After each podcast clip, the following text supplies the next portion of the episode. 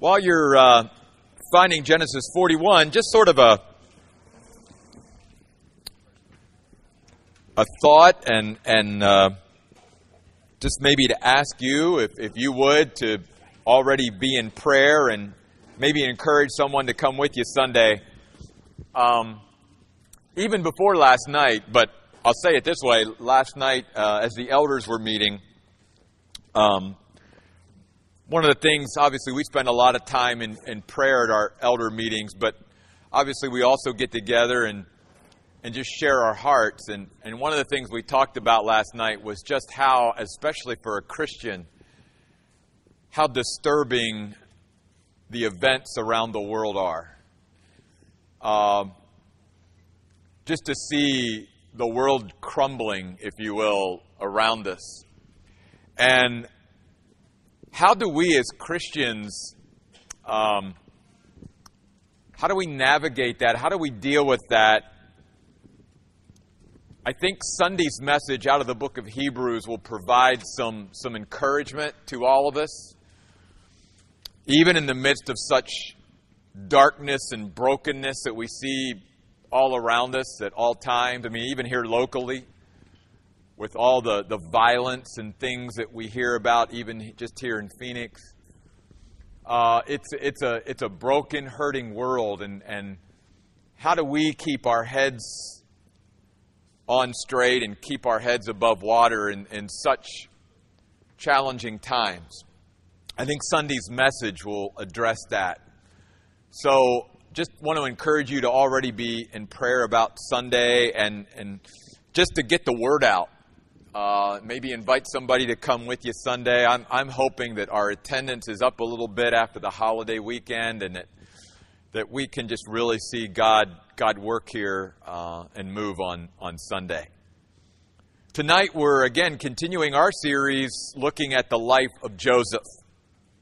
And uh, Joseph is getting ready to be elevated to a very privileged position in the in the uh, kingdom of Egypt. And yet, when we think about Joseph triumphing, if you will, the triumph of Joseph, from my perspective, is not in the fact of his promotion that he finally gets after all this time. For me, the triumph of Joseph is seen in the way he has navigated the waiting time. That's how Joseph has triumphed. And that's what I believe God wants to teach us and remind us about is that all of us at times in our life are going to be in a waiting time where we're waiting on God. It's amazing, too, how these messages sort of dovetail and connect with each other because Sunday we're going to talk about this again as well. But how important it is that we as Christians view that waiting time. Because all of us at times are going to be called on, like Joseph, to wait on the Lord. And here's what I want to start with tonight waiting time is never wasted time. Let me repeat that. Waiting time is never to be wasted time. As we have seen throughout our study of, of Joseph, God was using this time to grow Joseph, to stretch Joseph, to strengthen Joseph, to equip Joseph, to prepare Joseph when that promotion would come. And God was always at work, even though maybe Joseph did not actually see God at work behind the scenes putting all of this together. God was always putting all the pieces of this story together. And so Joseph just needed to trust God. That God would bring about the fulfillment of his promise to him in God's perfect timing. And that's what God asks of us too. He wants us to see that the times he calls upon us to wait is not wasted. It is time where God is building our character and doing all kinds of things in our lives and also working on all the other pieces of the puzzle, if you will, to bring it all together. So I hope tonight, especially for those of you right now that are in some kind of waiting time in your life, where you're waiting on God to move, to work, to change something, that you will be encouraged tonight. That God, first of all, is already at work, even though you might not be able to see it or sense it. God is always working.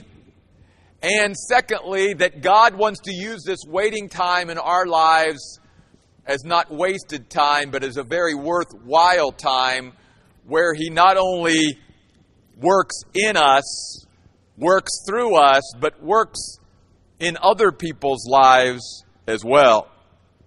So that's why we have here again at the beginning of chapter 41, at the end of two full years, Pharaoh now had a dream. And this was obviously after, you know, Joseph had been sold as a slave. This was after he was falsely accused by Potiphar's wife. This was after he was forgotten by the uh, butler. Now, finally, two years later, God reveals himself to Pharaoh. And God gives Pharaoh, the leader of the world at this time, a dream. And in Pharaoh's dream, there are these seven healthy cows that appear, followed by seven unhealthy cows.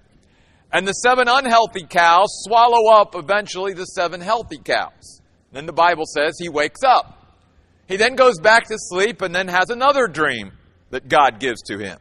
And that is that there are seven sort of healthy stalks of grain, and then appear after that seven unhealthy stalks of grain, and the unhealthy stalks of grain swallow up the healthy stalks of grain.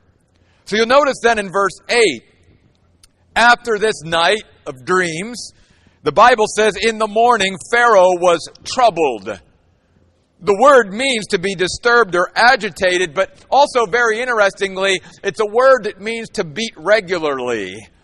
And to me, what it's saying is that this wasn't the first time Pharaoh had this dream, that this was God trying to get the leader of the world's attention and he was beating regularly on Pharaoh. When God wants to get our attention, he can do so at any time. And many times it's like that, just a drum beat.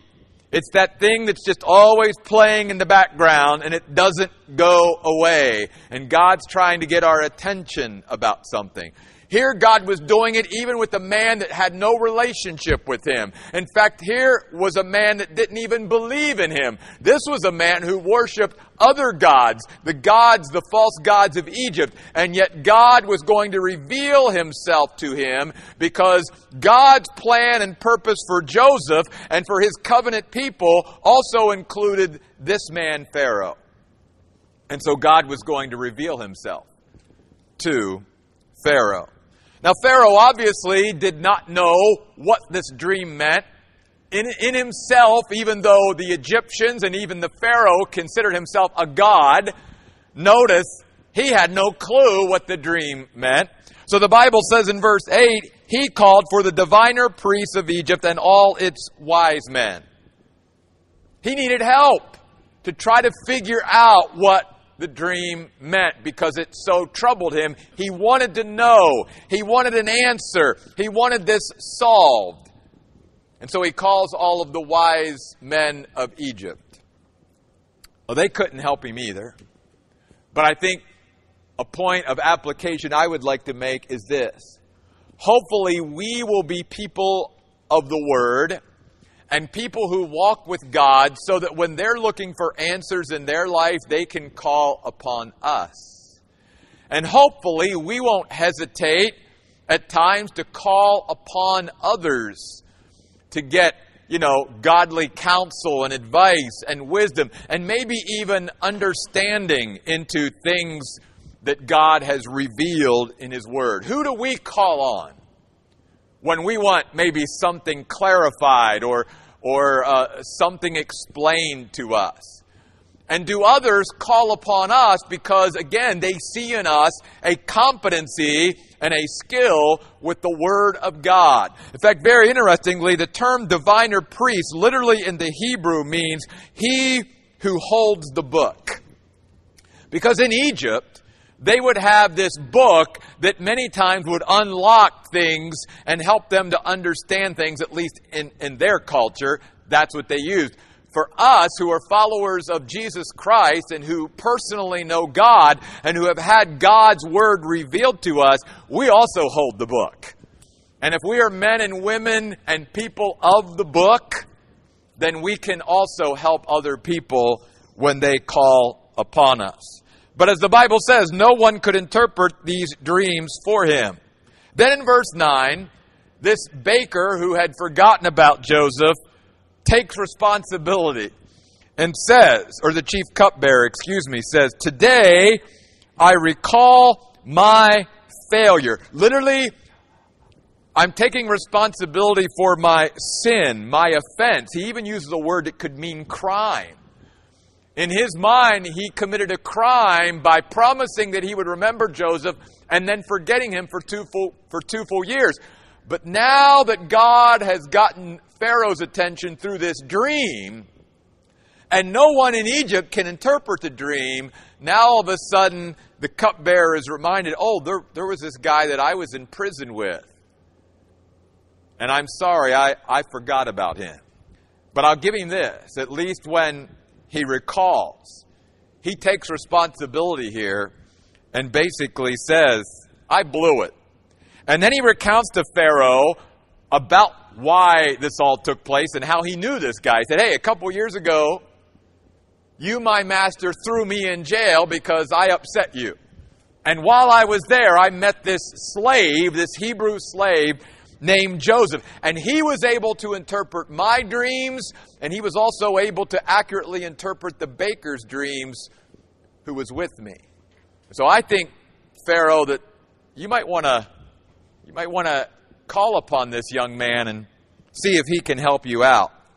Now, interestingly, in verse 12, as he's recounting this, I wanted to mention this as well.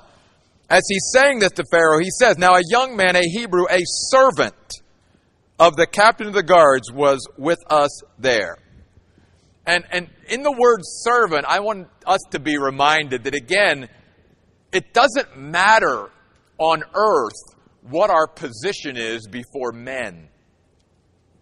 God can work in and through us anytime He wants and chooses to. We don't have to have a certain position. We don't have to have a, a, certain place in society for God to use us. In fact, Paul even says to the Corinthians in 1 Corinthians 1 that many times God doesn't choose the greats of society to work through. Many times God chooses the weak of this world so that he can confound the wise. And so that's why Paul went on to tell the Corinthians, that's why not many of us are of noble birth or noble positions or are power brokers in the world because God wants to use even servants and those that the world looks down upon to work through so that he gets the glory and not man. And we see this even with characters throughout the Bible. It didn't matter that Joseph was a servant, God was greatly using him. And so I hope this will encourage you. You and I don't need to have a certain position to be used greatly by God. All we need to do is just be sold out to God and surrendered to God. And if we're following the Lord, the Lord will make sure that He is using us and working in us and working through us just like he did Joseph. And so he goes on to recount again to Pharaoh what happened in the prison. And so in verse 13 it says, It happened just as he had said to us. Pharaoh restored me to my office, but he impaled the baker. And then Pharaoh summoned Joseph. They brought him quickly out of the dungeon. He shaved himself, changed his clothes, and came before Pharaoh. And think about this. How quickly now did Joseph's fortune change? And it reminds us again that, you know, many times we're like waiting on God, waiting on God. It seems like nothing is happening. But when God wants to move, oh my goodness, things can change drastically and dramatically in a split second. And here's Joseph. That day, I'm sure he got up and thought it was just going to be like any other day. He was going to spend another day in prison, and who knows? And now, by the end of the day, he's not only getting out of prison, he's going to have an audience before the most powerful man on earth at that time. He's going to have an audience with Pharaoh, the leader of the most powerful kingdom on earth. That quickly, things changed. All because Joseph used that waiting time not as wasted time, but continued to allow God to work in him and through him. And let's remember something. The Bible tells us at the beginning of, of all this that it was when Joseph was 17 years of age when God first revealed these things to Joseph. And now the Bible tells us that it, he was 30 years of age when he comes before Pharaoh. 13 years Joseph waited on God to fulfill his promise. 13 years. And in all that 13 years, Joseph was learning to just continue to trust God in all the ups and downs of life. Yes, it took a long time, but as we're going to even see on Sunday, that is a requirement of followers of God. God doesn't give us a promise one day and then fulfill it in our lives the next day. If you and I, according to the scriptures, whether it's Joseph or whether it's the book of Hebrews, as we talked about Sunday, if we want to inherit the promises, the way we do that is through faithfulness and perseverance. And so we see that here in Joseph's life. Can you imagine, after all those years, probably what was going through Joseph's mind and even in Joseph's heart when he was summoned before Pharaoh? When the warden came to him and said, Hey, Pharaoh wants to have an audience with you. I'm sure it's like, wow, here, here it goes. And so, again, I hope that will encourage you. Yes, waiting can be hard, waiting can stretch us, and all of that. But when God moves, God will really move and can move in dramatic ways. So he's called before Pharaoh, and Pharaoh says to Joseph in verse 15, I had a dream, and there is no one who can interpret it, but I've heard about you, that you can interpret dreams. And I couldn't help but think, as Joseph stood before Pharaoh, about this verse from the book of Proverbs that applies, I think, in this case to Joseph, and I, I think it applies to us as well. Here's what the book of Proverbs says A person's gift makes room for him and leads him before important people. That's Proverbs chapter 18, verse 16. A person's gift makes room for him and leads him before important people. God had given Joseph a gift, and God gives all of us gifts, talents, and abilities. And when we walk with God, God will use those gifts, talents, and abilities to make room for us in this world, to carve out our own niche and our own place in this world and our own place in God's program. And God eventually, if we continue to follow Him and be faithful, He will lead us to a prominent place even before leaders and other important people, so that we can be a witness of him to others, just like Joseph was before the most powerful man on earth. That's what God wants to do.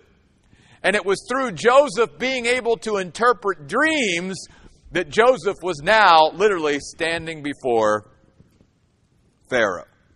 I love this though. Joseph replied to Pharaoh, It is not within my power but God will speak concerning the welfare of Pharaoh. Notice, Joseph carefully gave God the glory. He claims nothing for himself. He's basically telling Pharaoh, apart from God or without God, I got nothing. That's my, you know, paraphrase. And I love that. Because again, in all that time that God was preparing Joseph, One of the things he was building into Joseph was humility. So that when he would get all of this power and he would have that, that prestigious position, it wouldn't go to his head. He wouldn't take credit for it himself, but he would give the credit and the glory and the honor to God. And that's exactly what he did when he had the chance. So from verses 17 then through verse 24 of chapter 41, it's basically Pharaoh recounting his dream to Joseph so that Joseph knew what the dream was all about. And then Joseph in verse 25 says to Pharaoh after hearing about the dream, both dreams of Pharaoh have the same meaning. They are one and the same. God has revealed to Pharaoh what he is about to do. And this is the first of two times here as he's speaking to Pharaoh that he uses that phrase. Notice down in verse 28. This is just what I told Pharaoh. God has shown Pharaoh what he's about to do. Why is that significant? Because here's this young man, 30 years of age now, standing before the most powerful man on earth. And yet Joseph is declaring that his God is sovereign over Pharaoh. Now think about that. In this day and age, the Egyptians looked at Pharaoh as God. And pharaohs considered themselves gods on earth. And yet Joseph is standing before him basically saying, uh, there's a God bigger than you and higher than you. And you don't know him, but, but he's, he's in control here. He's the one that's revealing these things to you. You might think you're a God, but there really is a God. And he's bigger than you are, Pharaoh. And the only way that you even know about what's coming is because in his mercy and his grace and all of that, he has chosen to reveal it to you so that many people could be saved through what is coming. And basically, Joseph says, here's what the dreams mean. There's going to be seven years of, of good and seven years of plenty, but it's going to be followed by a very, very strong and severe famine. And it's going to make everybody, it's so bad, it's going to make everybody forget about the seven good years. And God wants you to know then what's coming so that you and your kingdom can prepare for it. He says in verse 32 to Pharaoh, This dream was repeated or duplicated to Pharaoh because the matter has been decreed by God and God will make it happen soon. Very important. The word decreed means fixed or securely determined by God. In other words, the Bible teaches us if God has said this is what's going to happen, then it happens. And there's not anything that you and I as human beings can do to stop it from happening. In fact, when it says God will make it happen soon, it means God will accomplish what He has said will happen. We're going to again talk about that Sunday. If God in His Word has revealed this is where the world is headed, this is what's going to happen, then there's not a thing that you and I can do to stop it. That should not be discouraging to us. That should actually be encouraging to, uh, to us because we actually are seeing the very prophetic word of God and the decree of God unfold before our eyes. And rather than being discouraged, we should say, you know what? God's word is coming true just as God said. In fact, I was sharing tonight that I think one of the hang-ups that a lot of Christians have of even trying to interpret prophecy in books like Daniel and Revelation is throughout history they've always tried to take the world as they know it and basically try to piece what Daniel and Revelation and other prophetic books are saying in with the world as they know it. I think you and I are seeing right now that, that part of then what makes that confusing is guess what? This world isn't going to look anything like it does now by the time Jesus comes. The whole geopolitical world is going to change very rapidly. And the countries and, and the setups and, and the, uh, the relationships between countries and, and even countries themselves that might exist now that won't exist in the future. All that is going to change very rapidly as we move through the end times. So let's be careful not to try to always sort of pigeonhole prophetic books into the way the landscape of the world looks now, because, friends, as you know, as we look around the world today, it's changing and it's changing very quickly. And the world as we know it, even as, as we knew it, is no longer going to be that world that we used to live in. And there's even bigger changes coming.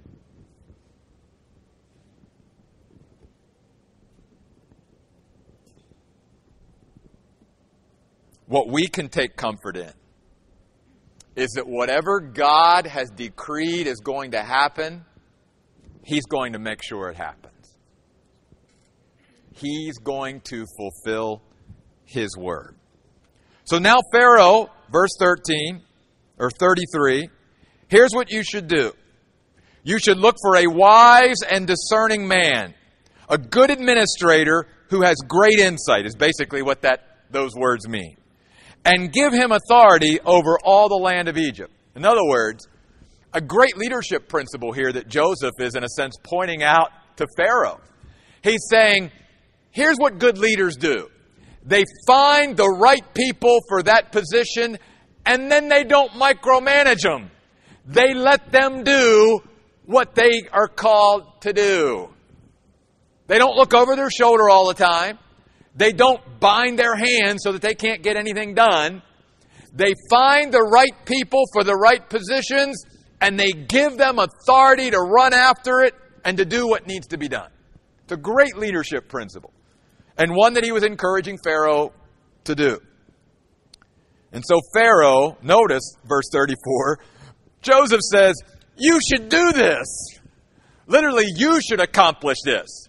Because God's going to accomplish what he said.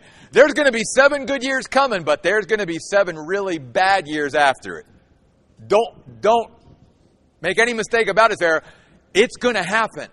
So if you don't take this seriously, you and everyone else is going to be in big trouble. You need to now accomplish this because God's going to accomplish what he said. And then he goes on he doesn't just tell Pharaoh what the dream means, but basically he's giving the world leader some advice here. He says, Oh, by the way, here's the plan.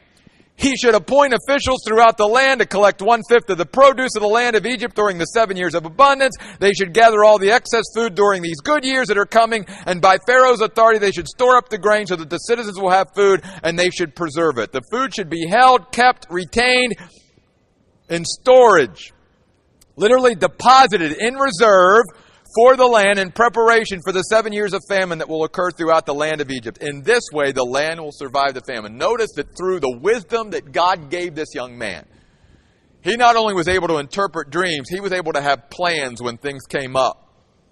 He, he knew how to handle problems and things because, not because necessarily Joseph had the IQ of 190, I mean, I don't know what Joseph's IQ was, but the Bible teaches it's not about human intelligence. It's about walking with God because God will give His people who walk with Him an insight, a wisdom, a discernment, a perception that people who choose not to walk with God don't have. And that's exactly what God was doing here with Joseph. Joseph was impressive because Joseph walked with God. And throughout his years of walking with God and trusting God and, and listening to God, he had a wisdom, a, a skill of being able to manage things that very, very few, if anyone else, had. And because of that, notice what the Bible says in verse 37. This advice was well pleasing or made sense to Pharaoh and all his officials. Pharaoh recognized now in verse 38 Joseph had some kind of supernatural ability. I don't believe that Pharaoh, like I said, had any clue as to who the God of Joseph was. He didn't believe in the Trinity. Again, he was a believer in the false gods of Egypt. But he recognized that there was something different about Joseph. There was something supernatural in the ability and the capacity that Joseph had. And he says this to his officials. He says, Can we find a man like Joseph, one in whom the Spirit of God is present? So Pharaoh said to Joseph, Because God has enabled you. Notice, Pharaoh's acknowledging that somehow God is helping Joseph. And this is no different that if you read the book of Daniel, it happened to Daniel in Babylon. In Daniel chapter 5, verse 14, Daniel's interpreting the dream to Belshazzar, and Belshazzar says, Daniel, you have a spirit in you. you. You, have a, you have a discernment, a perception, an insight that I've never seen in anyone before.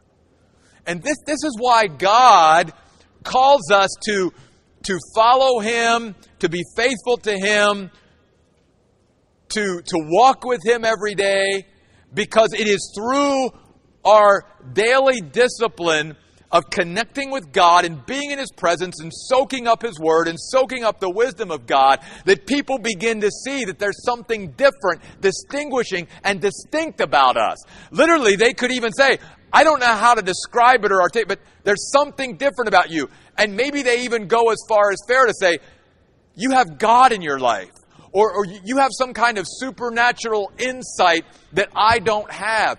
And that's why God calls us to be his disciples. So that, like Joseph, he can build so much into our life that when we are out there, then in, in, with other people, other people can see the difference that the reality of God is making in our life. Just like it did with Joseph. So Pharaoh said to Joseph, again, because God has enabled you to know this, there's no one as wise and discerning as you are. You will oversee my household, and all my people will submit to your commands. Only I, the king, will be greater than you. Now, think about this. One of the reasons why liberals reject a story like this is because they say, that's just not realistic. There, there's, they're, they're not going to, there's no way in a kingdom like Egypt that this nobody, basically, is going to be elevated to being that powerful overnight. That just isn't going to happen. Well, if they would just study the history of Egypt, they would find that the Egyptians did that quite often. Especially in this, and again, I don't, I don't want to get too much into history, I, I want to get into the Bible, but at this time in Egyptian history, the Hyksos were the ones that were sort of leading Egypt. Uh, they were the they were out of that uh, people group that the pharaohs came, and and so they were actually very open. Once once they recognized someone's ability, they had no trouble elevating them to a place of prominence. If they if they saw a gift in you, if they saw a talent or an ability in you that could help other people, they would, they would give you that, that position, which I got to say, that's, that's pretty commendable. Because there, there are churches and even Christians and, and Christian ministries that don't operate that way. You know, they try to suppress people and, and, and keep people down, and yet the Bible teaches us that you know, if we've got something that, that will profit and benefit others, we, we should allow that to be used so that the whole body can benefit. And that was their attitude back then. Yeah, you, you got something that'll help us? Go, go after it. Go to it.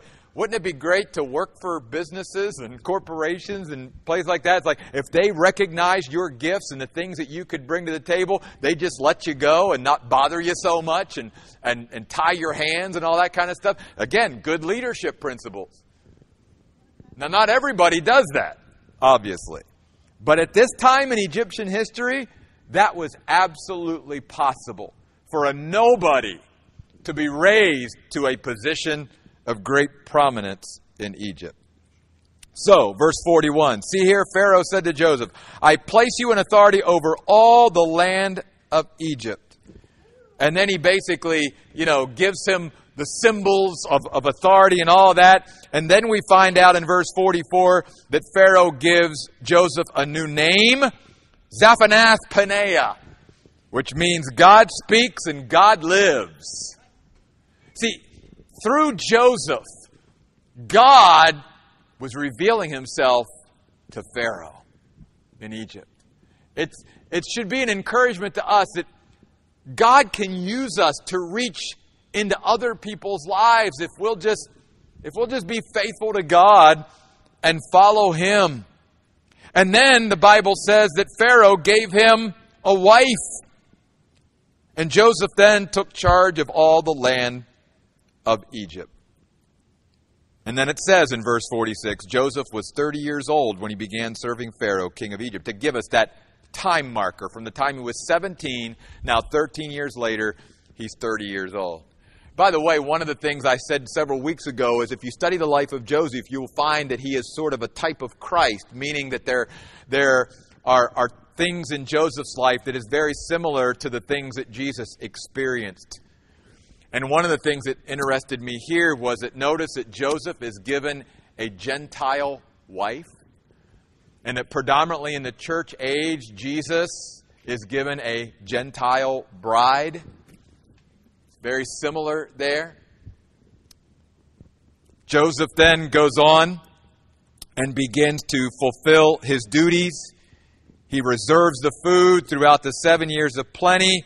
And then the Bible tells us in verse 50 that two sons were born to Joseph during this time before the famine came. And Joseph named the firstborn Manasseh, verse 51, saying, Certainly God has made me forget all my trouble and all my father's house. I want to stop there for a moment because these names that Joseph gives to his two sons are very significant. When he says, God made me forget, it literally doesn't mean physically because none of us can physically forget things. When people hurt us, we can't physically forget it, okay? We just can't erase our minds and pretend like it never happened. That's not what this word means. What it means is God enabled me not to dwell on it and be able to move on. And that's what God wants to do in all of our lives. He doesn't want us, we can't physically forget the things that people do to us, but we certainly don't have to dwell on it. And we certainly don't have to drown in it and just allow it to define the rest of our lives. We can move on from it, and God will enable us to do it if we'll let God. And he recognized that by naming his first son Manasseh. I hope tonight that whatever hurt and pain you've been through, that you will recognize once again that God can enable you not to dwell and focus on it and move on and not be a victim for the rest of your life. Verse 52 Then he named the second child Ephraim, saying, Certainly God has made me fruitful, notice, in the land of my suffering. The principle there is that I don't need to be in a perfect environment to be fruitful. Joseph is recognizing God is so awesome and so great and so beyond, exceeds whatever we can imagine, that even when you and I are, are experiencing adversity and affliction, we can still be fruitful. And you think about it in Joseph's life. Because he trusted God and was faithful to God, every time he was given something, people around him just saw how reliable, dependable, and trustworthy he was, and they just basically gave him carte blanche.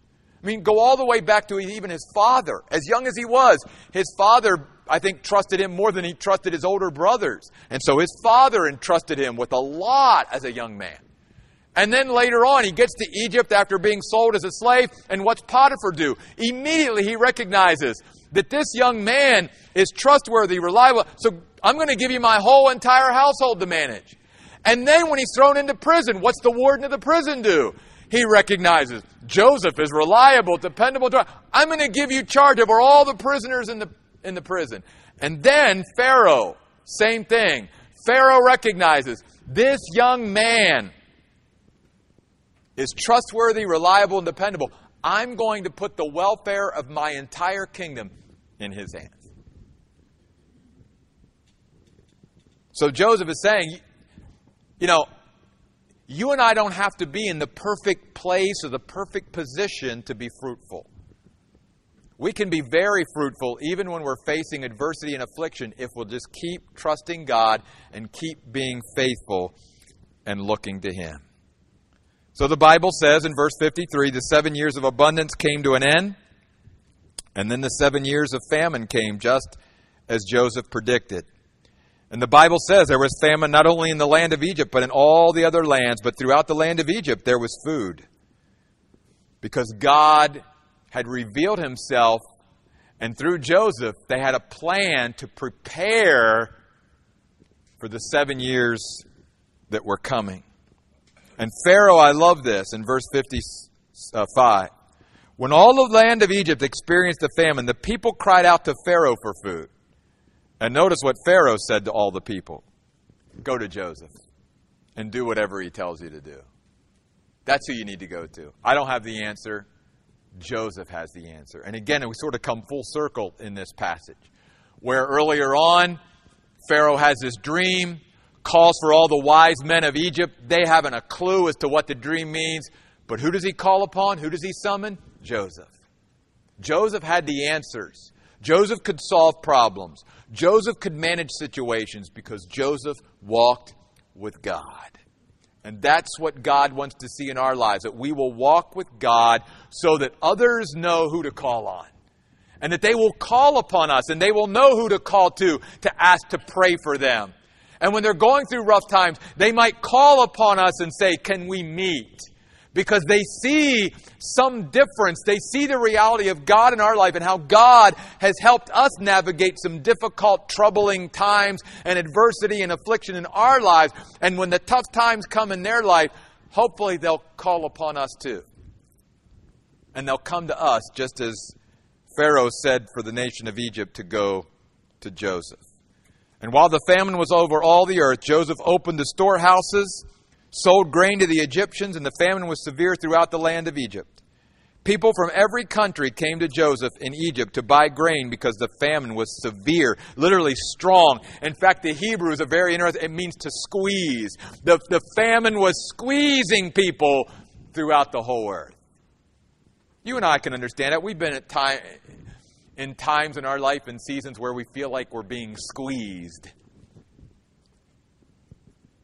The way we survive those squeezing times is by letting God build that internal strength up in our lives and that internal spiritual stamina so that when we are squeezed, we don't crack and break and fall apart and melt down.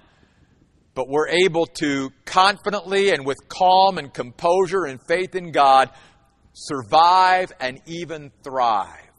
And folks, what a timely message because in this world that is broken and that is falling apart and that is disintegrating right in front of our eyes, that's the kind of people God wants to raise up today as well.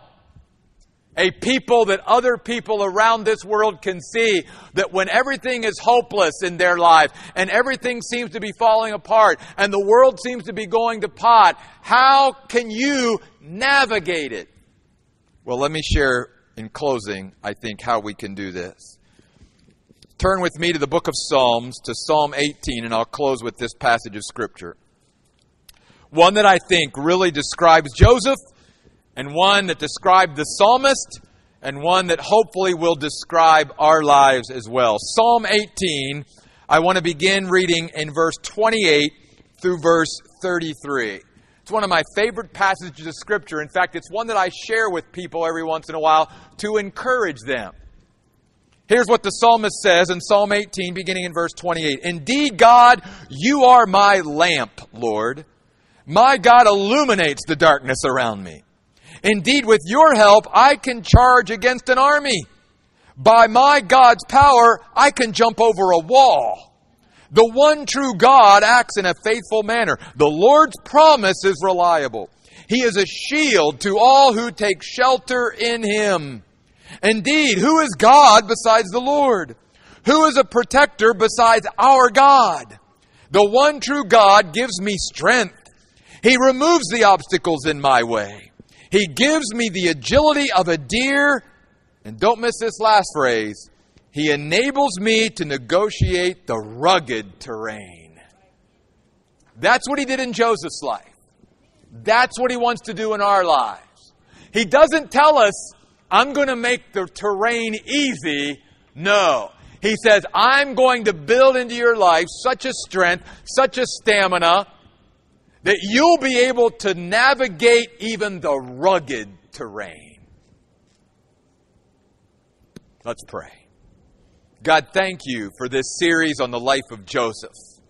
May it be an encouragement to our lives. May we realize through Joseph, God, that we can be just like him if we will just trust you and be faithful to you, even as we wait upon you to fulfill your promises. God, take these passages of Scripture, burn them into our minds and hearts, and help us, God, to recall them as we face each day. Especially, Lord, as we live in such challenging times, especially for Christians. God, help us to distinguish ourselves, not for ourselves, but for you, so that we can point people to the only hope that this world has, to the only one true God there is. And God, we pray for a great revival to take place in our country and in this world before Jesus comes. May a great harvest of souls come into the kingdom, and may followers of Jesus Christ wake up out of their spiritual slumber and sleep and truly become the committed Christians and followers of God that you call us to be. Help us, Lord, to be that light in the darkness. And help us as the Oasis Church to be that as well. We pray in Jesus' name. Amen. Thanks for being here tonight. Hope to see you Sunday.